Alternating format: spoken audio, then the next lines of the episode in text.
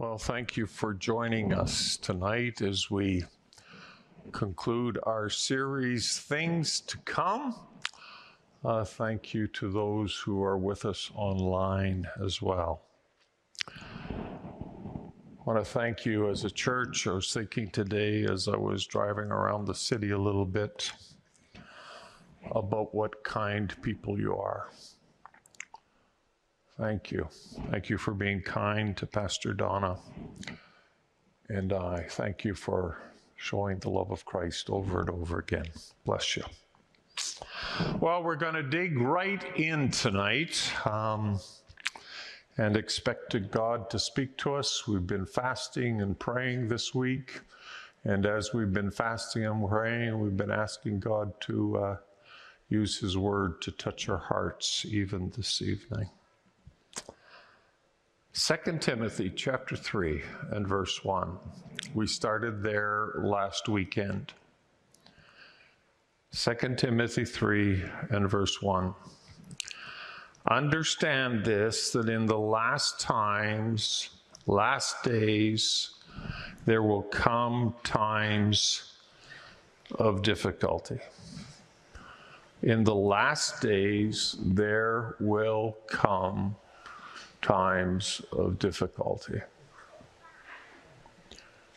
When you drive across Canada, visit provinces and cities, one of the things you uh, notice pretty quickly is there are Tim Hortons all over the place. They just pop up everywhere. You drive six blocks and there's another one of them.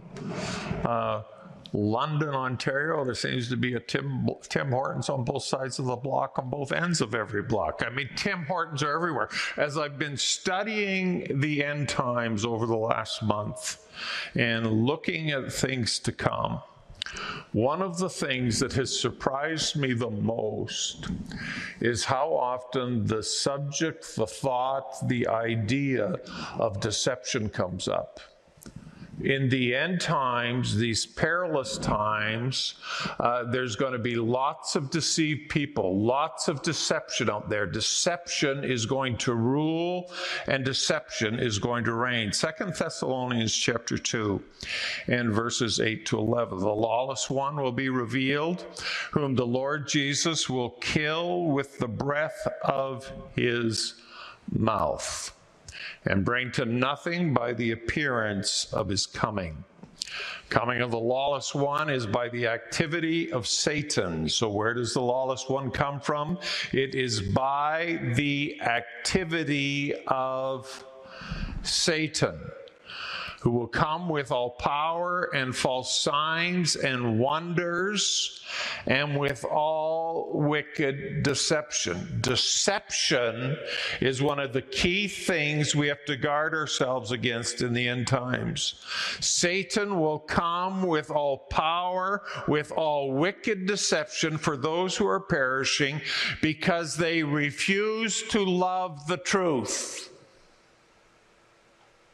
They refuse to love the truth. Satan will come with all power, deceive people because they refuse to love the truth and to be saved. Therefore, God allows them, sends them to strong delusions so they may believe what is false. There's going to be a lot of nonsense out there in the closing days of time a lot of deception, a lot of foolishness. And so I just want us to pray and ask the Lord to help us receive what Spirit would say to our church tonight through His Word. To invite you to take your Bible and just hold it. Maybe it's electronic, maybe it's paper. Just want you to take whatever scripture you've got here tonight and hold it against your heart as I pray. Holy Spirit, come. Protect our hearts from deception and delusion and things that are false. And open our hearts, O oh God, to receive the truth of your word tonight. In Jesus' beautiful name I pray. Amen and amen. So, what have we talked about in uh, this series so far? Well, it's kind of summarized in the chart that's coming up on the screen right now. We have talked about uh, the church age is really the last days. The entire period since Christ was Christ's resurrection in the New Testament is what you call the last days. And ever since Christ uh, left, uh, there's been this expectation of his return. At the uh, end of the church age, we begin to enter into a period of birth pangs. And then there is the years of the tribulation, seven years of tribulation divided into two halves, uh, generally just described as the tribulation and the great tribulation. What divides the tribulation into two halves is the abomination of desolation. That's all we've covered in the last two weeks. And now we move on to, and I was hoping to move on to the rest of the story. We're going to have to have another series sometime to finish the rest of the story, but we're going to move on to uh, the next thing, and we're going to talk about uh, the return of Christ or the second coming. And where in this chart does the second coming of Christ fit in?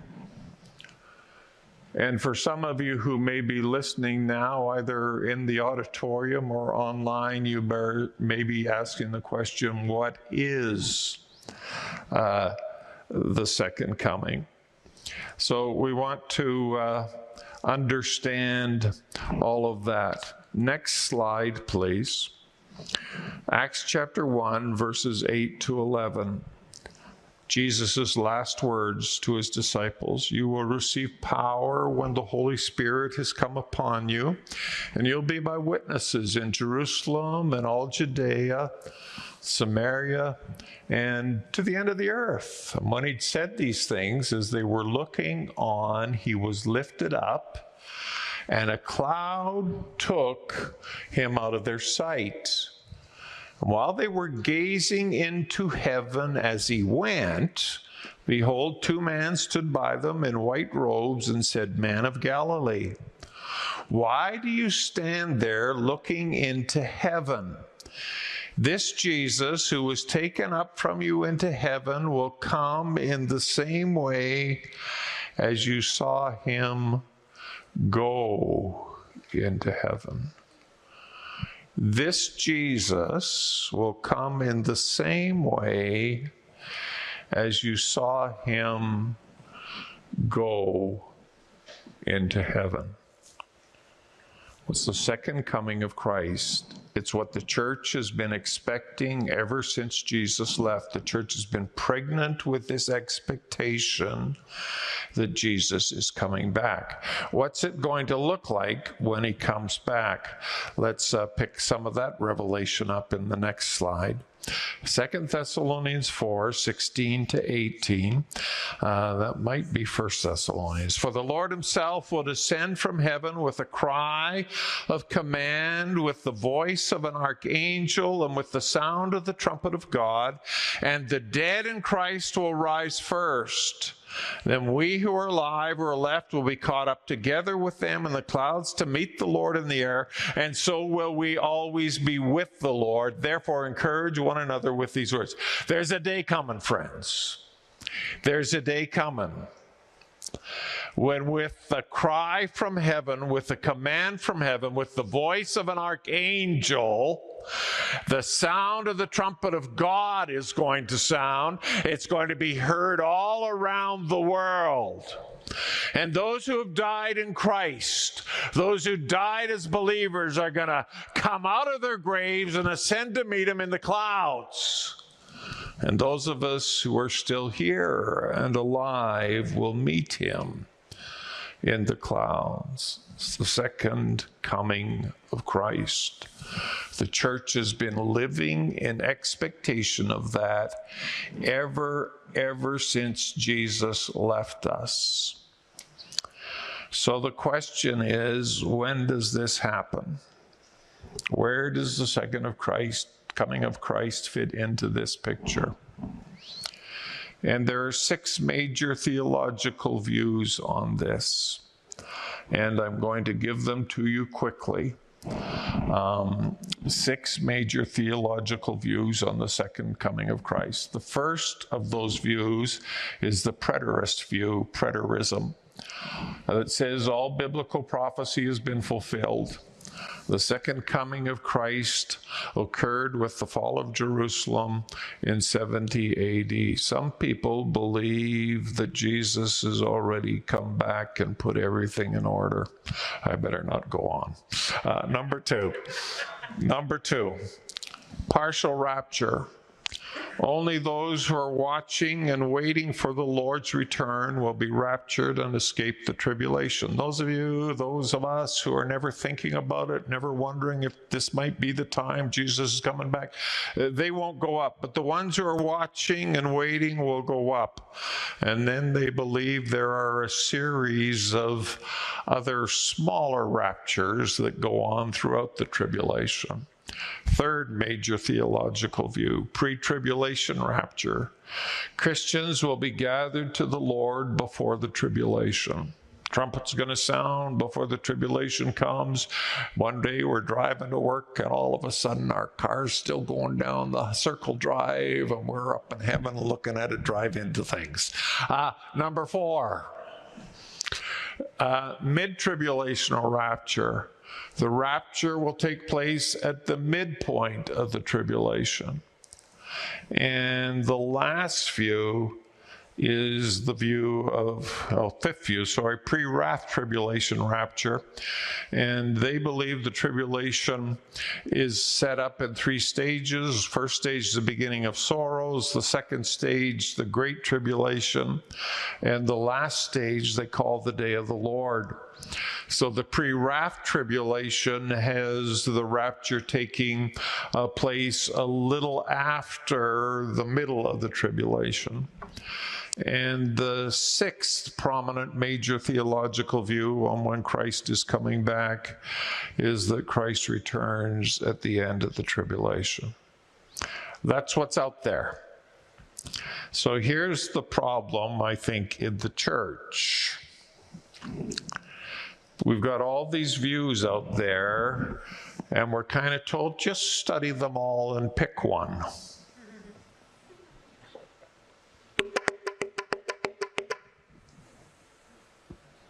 Friends, we study the Word and see what it says. We study the Word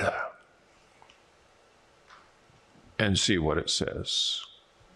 So, I mean, there's six views out there, friends, but what man have written and what man thinks about it isn't really all that important.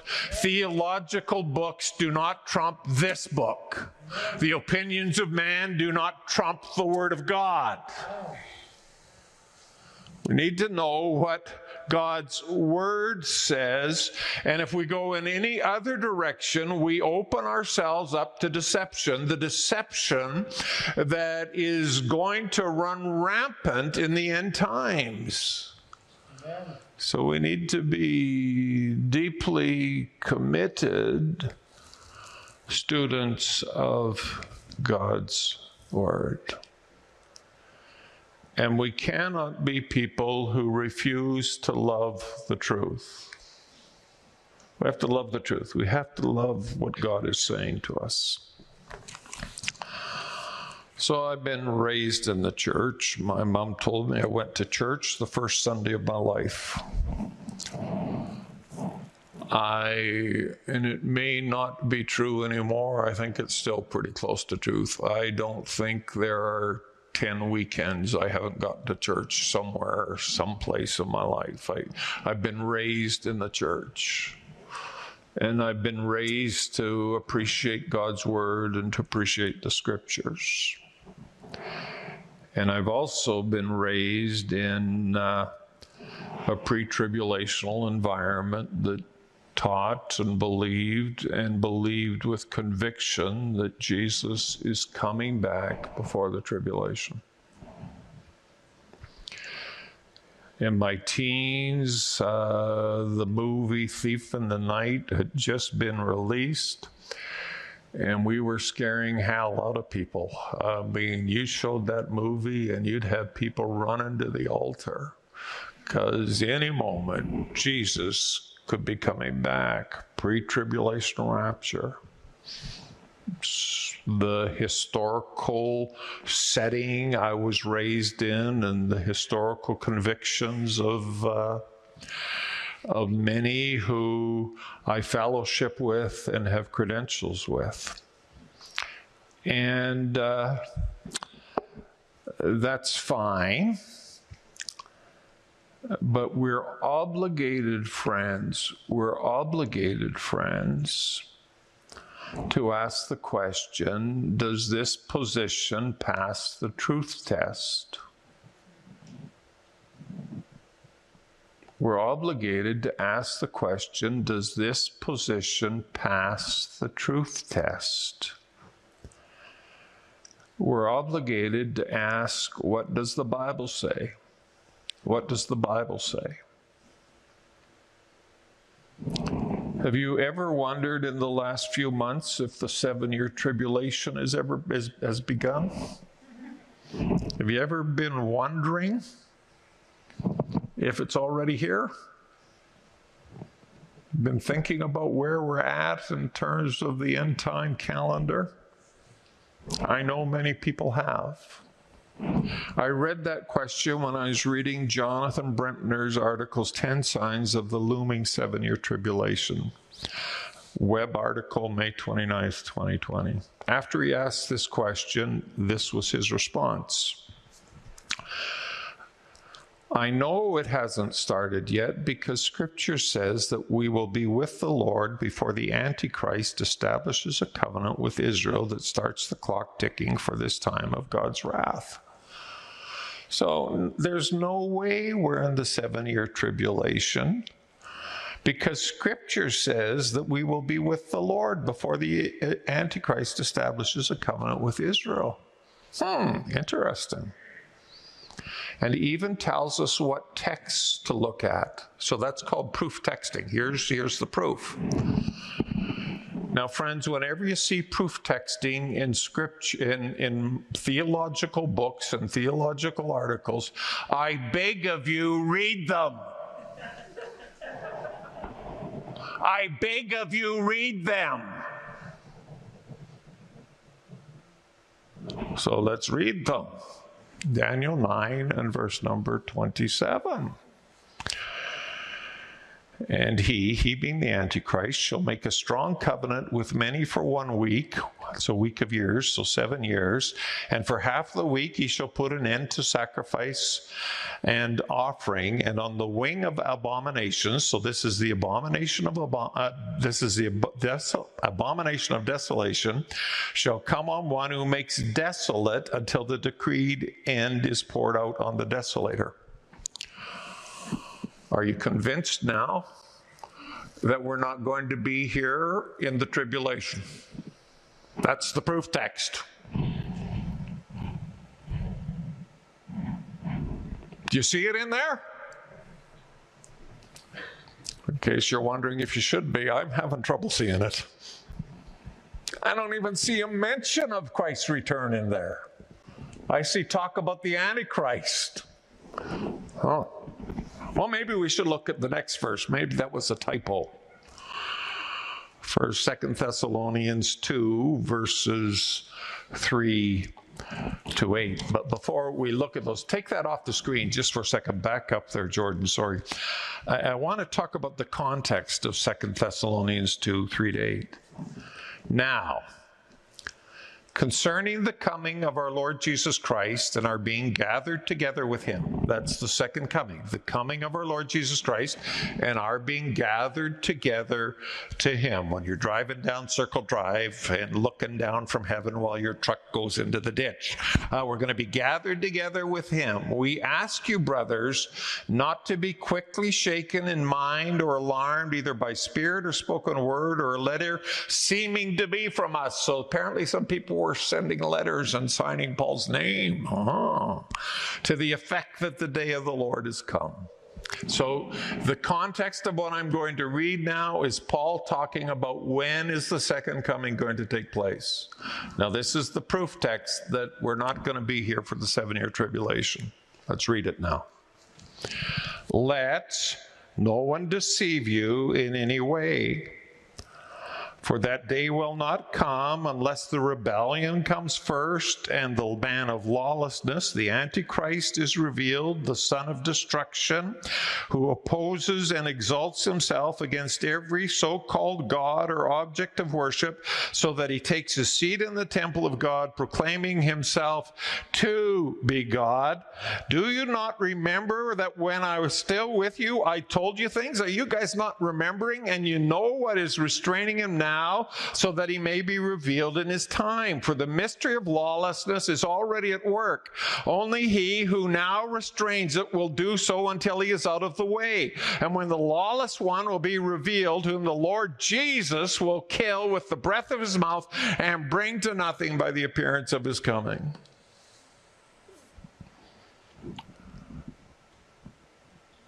Um, so, friends, friends, friends, friends online friends. These are the two verses that prove that we're not going to be here for the tribulation. We're going to disappear first.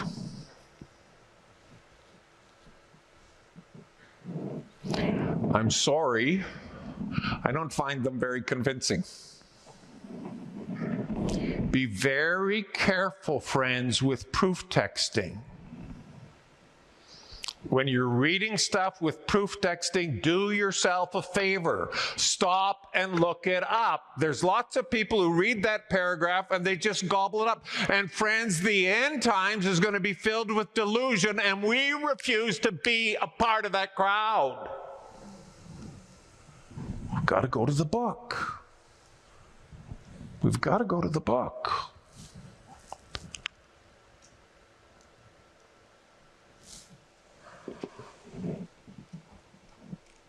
So, what do we learn from Second Thessalonians 2 about when he is coming? Verse number 3 that day will not come unless the rebellion comes first and the man of lawlessness is revealed, the son of destruction, who opposes and exalts himself against every so called God or object of worship.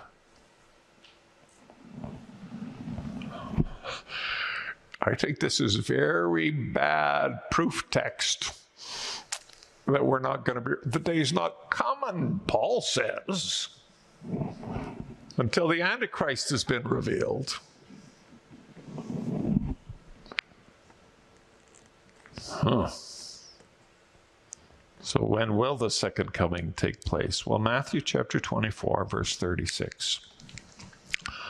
Concerning that day and hour knows no one not even the angels of heaven, nor the Son, but the Father only. So who knows when Jesus is coming back? Father only. Father's the only one who knows the day or the hour. Now, we have three sons, proud of them all. No comments from halfway back on the right hand, please proud of them all.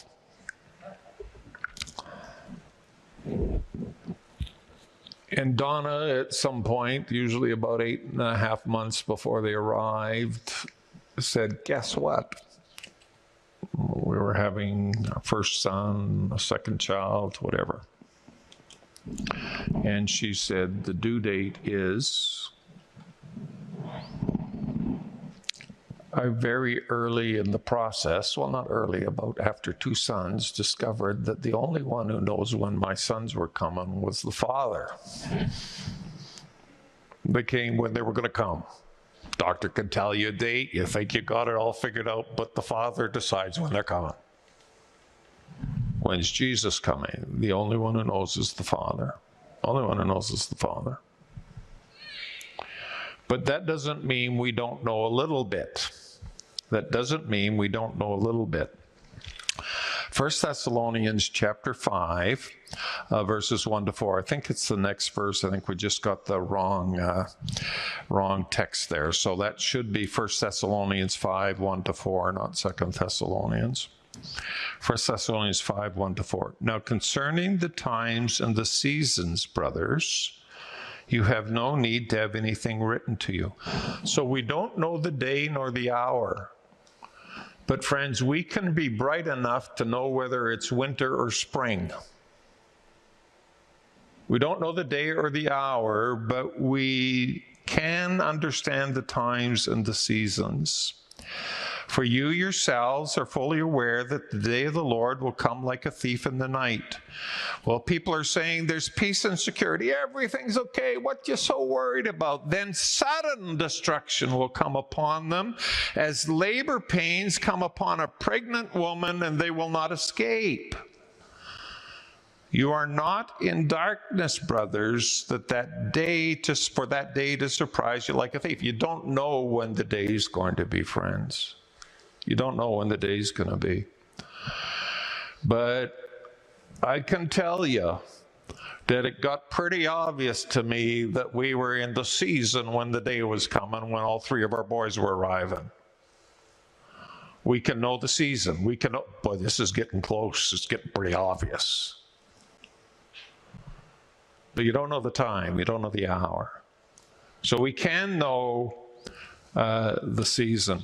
So uh, what do we What do we learn? Take your Bibles here because this is not coming up on your slide, and sometimes we make our people easy listeners by putting everything uh, up on the slide for you. But Revelation 20 verses two and three. Uh, an angel seized the dragon, that ancient serpent who's the devil and Satan, and bound him for a thousand years. So, what has happened here?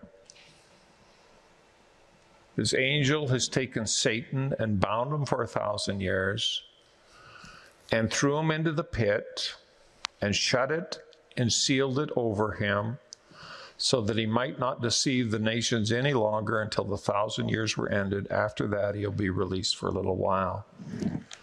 So, this is the millennium that's just about to start and Satan is bound for a thousand years. Now read these verses that are on the slide. Revelation 20, uh, verses 4 to 6. And then I saw thrones, and seating on them were those in whom the authority to judge was committed.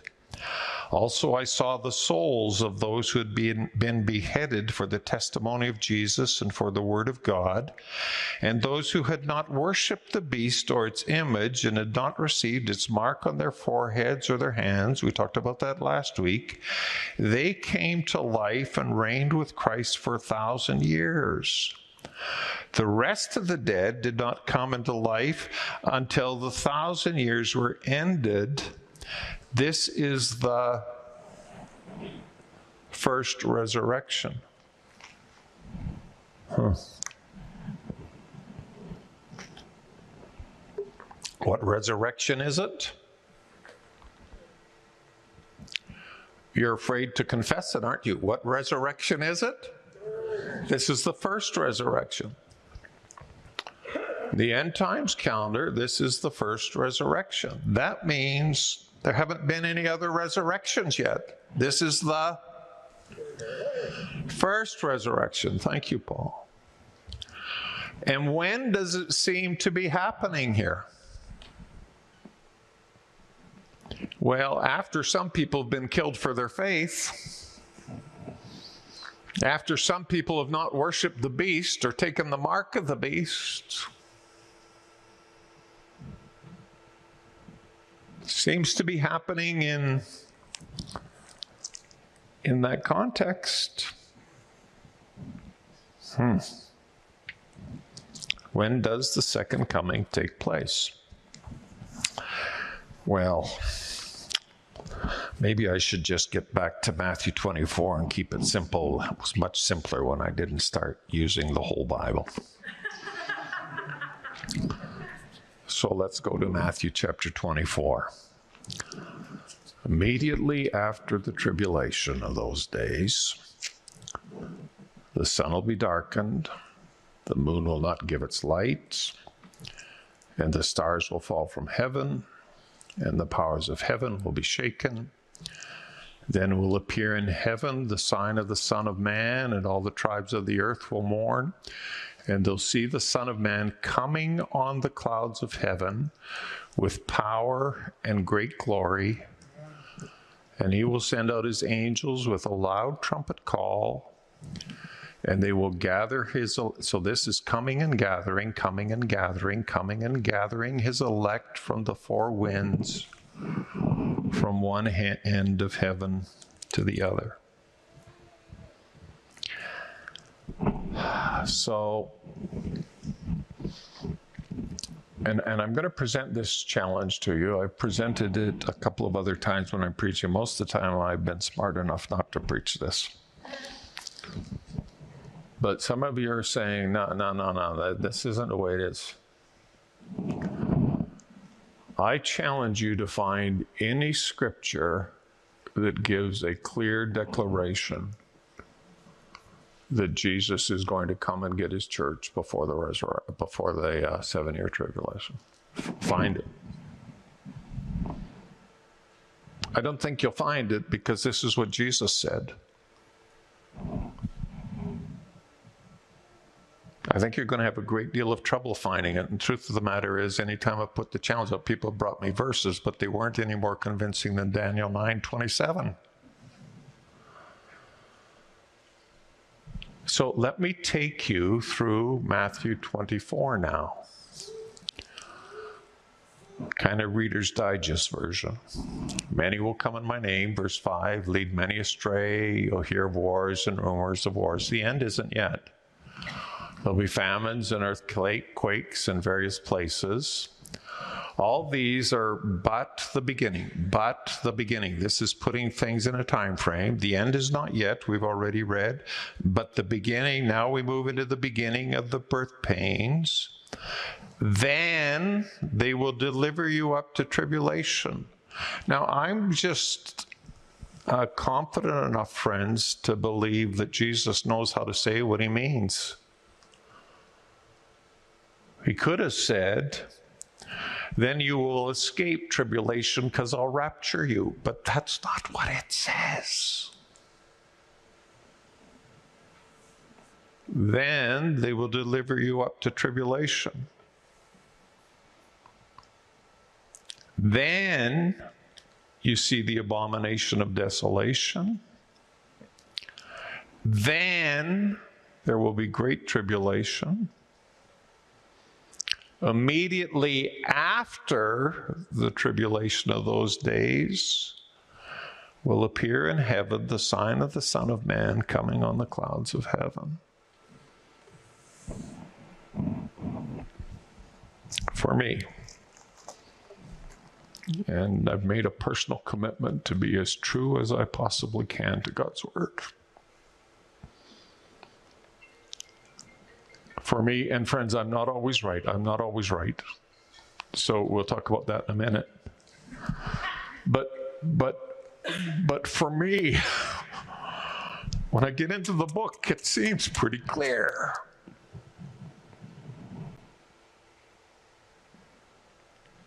Seems pretty clear.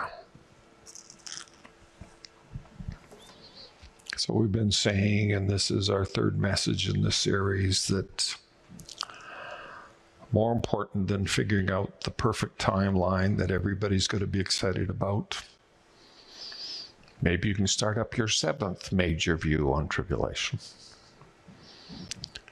We need to be asking the question what should we be doing about it? What should we be doing about it? And let me talk about that now as we wind down. Next slide. So, where does the coming of Christ fit in? I think you've got it there on that chart, according to my understanding of Scripture. So, what do we do about it? What do we do about it? We need to approach eschatology humbly. I'm reading a uh, book. I read presidential biographies as a as a hobby. I'm reading a book on uh, Joe Biden, President Joe Biden, right now. And over and over again, he gets into the committee room, and this is how he starts. He says, This is what I believe.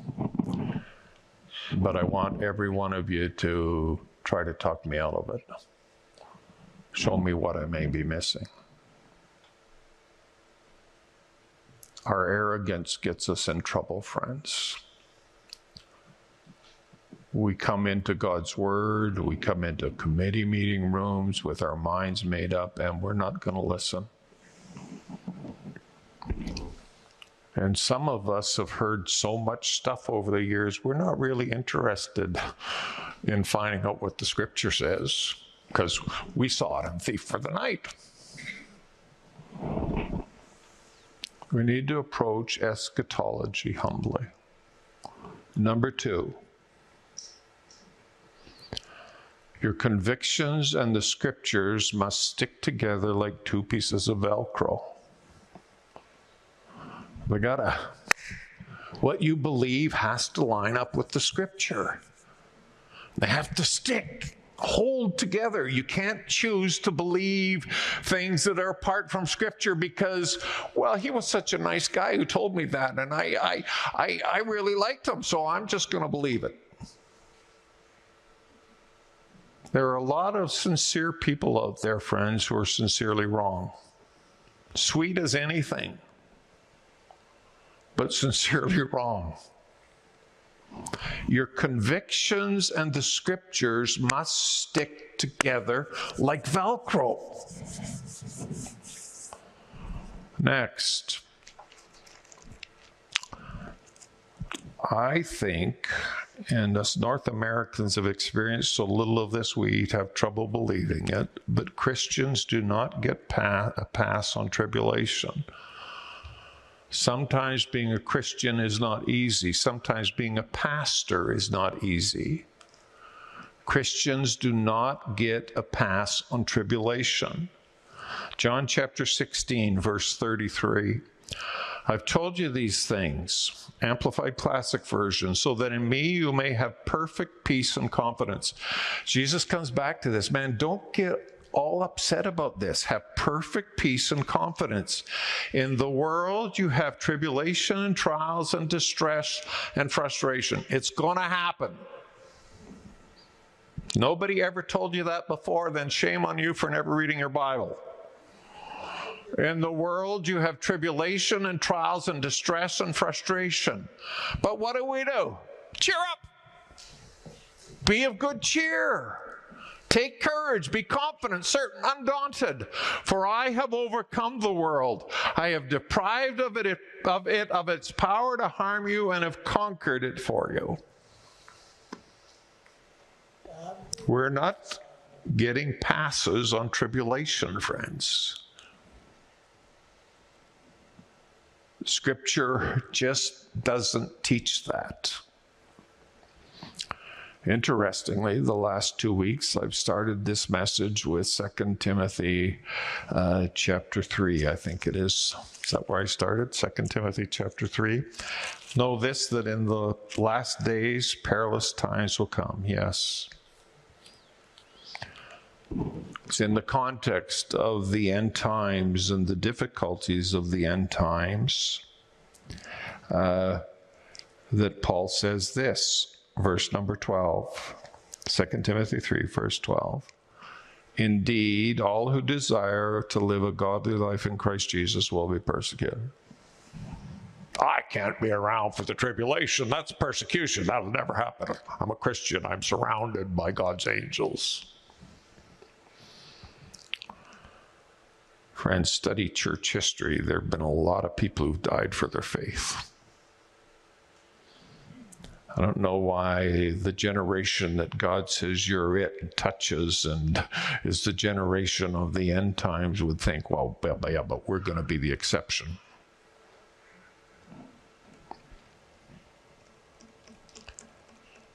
Uh, point number four you do not need uh, to be removed from the world to experience God's provision and protection. Be of good cheer. Tribulations come and cheer up. Yay! Cheer up! You don't have to be removed from the world to still have God's protection, to have God's protection and His, His blessing around you.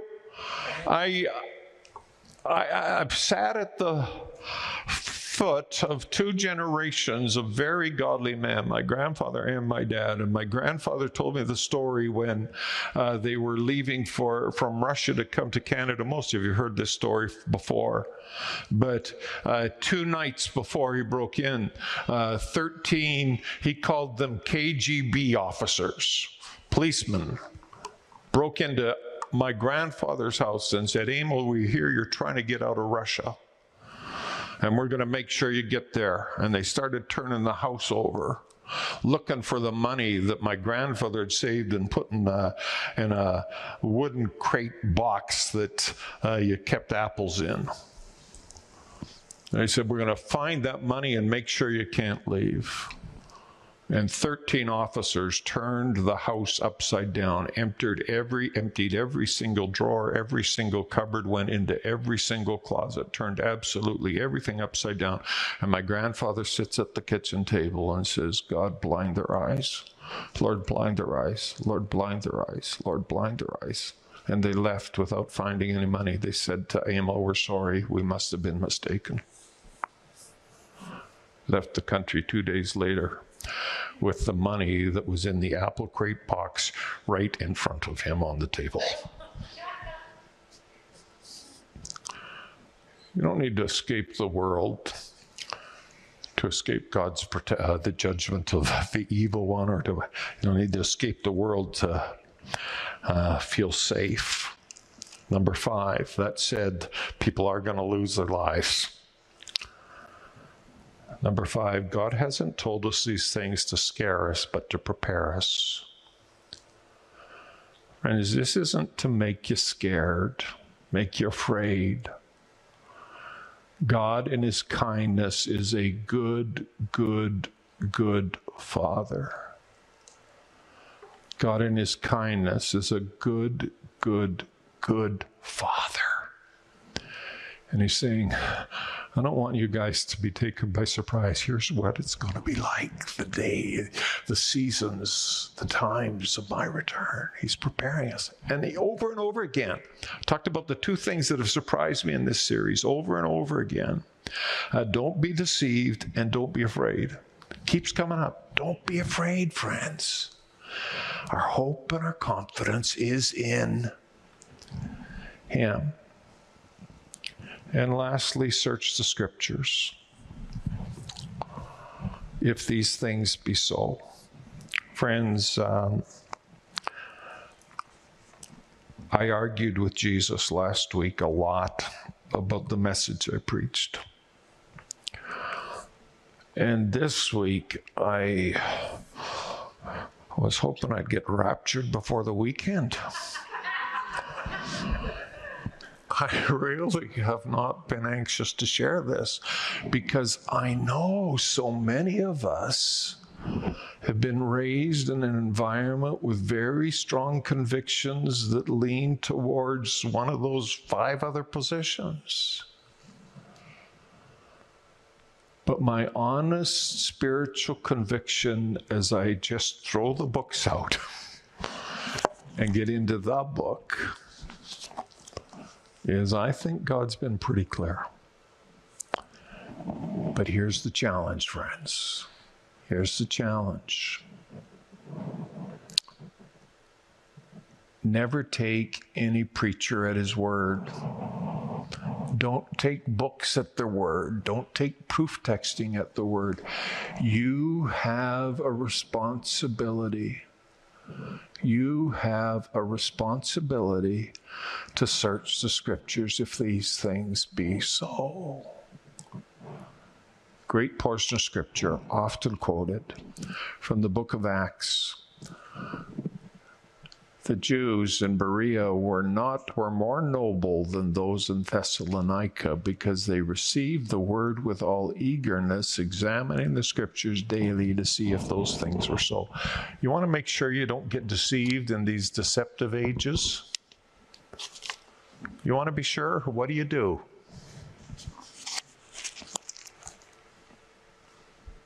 You search the scriptures whether these things be so. And it's a serious responsibility, friends. There's a lot of false teachers out there, and you have a responsibility to make sure I'm not one of them. Oh, Father, help us. I do still kind of want to work here.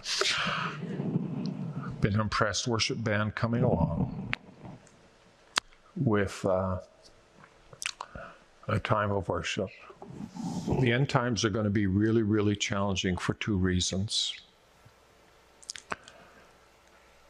Because there's going to be an increasingly huge gulf between righteousness and unrighteousness, between truth and error, uh, between Christ and forces of evil. The gulf is just going to get bigger and bigger.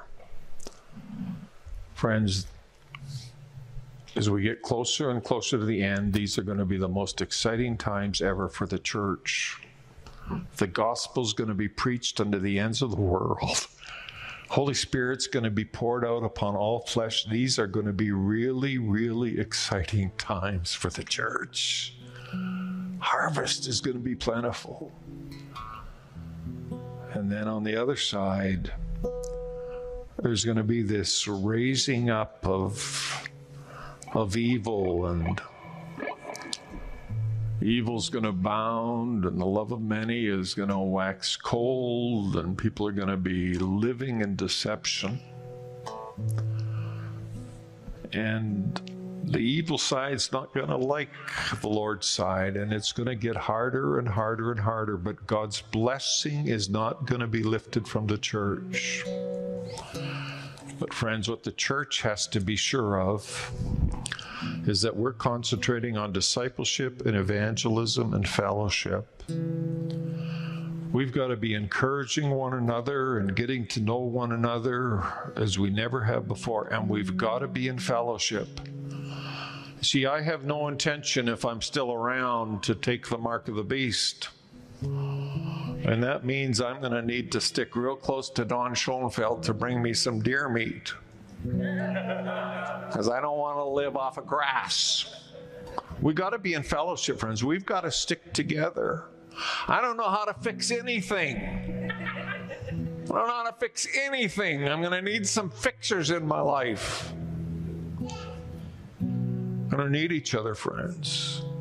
This is not time to be living separated, isolated lives. We need to be getting close and encouraging one another. So may God come by His Spirit now and just uh, allow us to reflect on these things.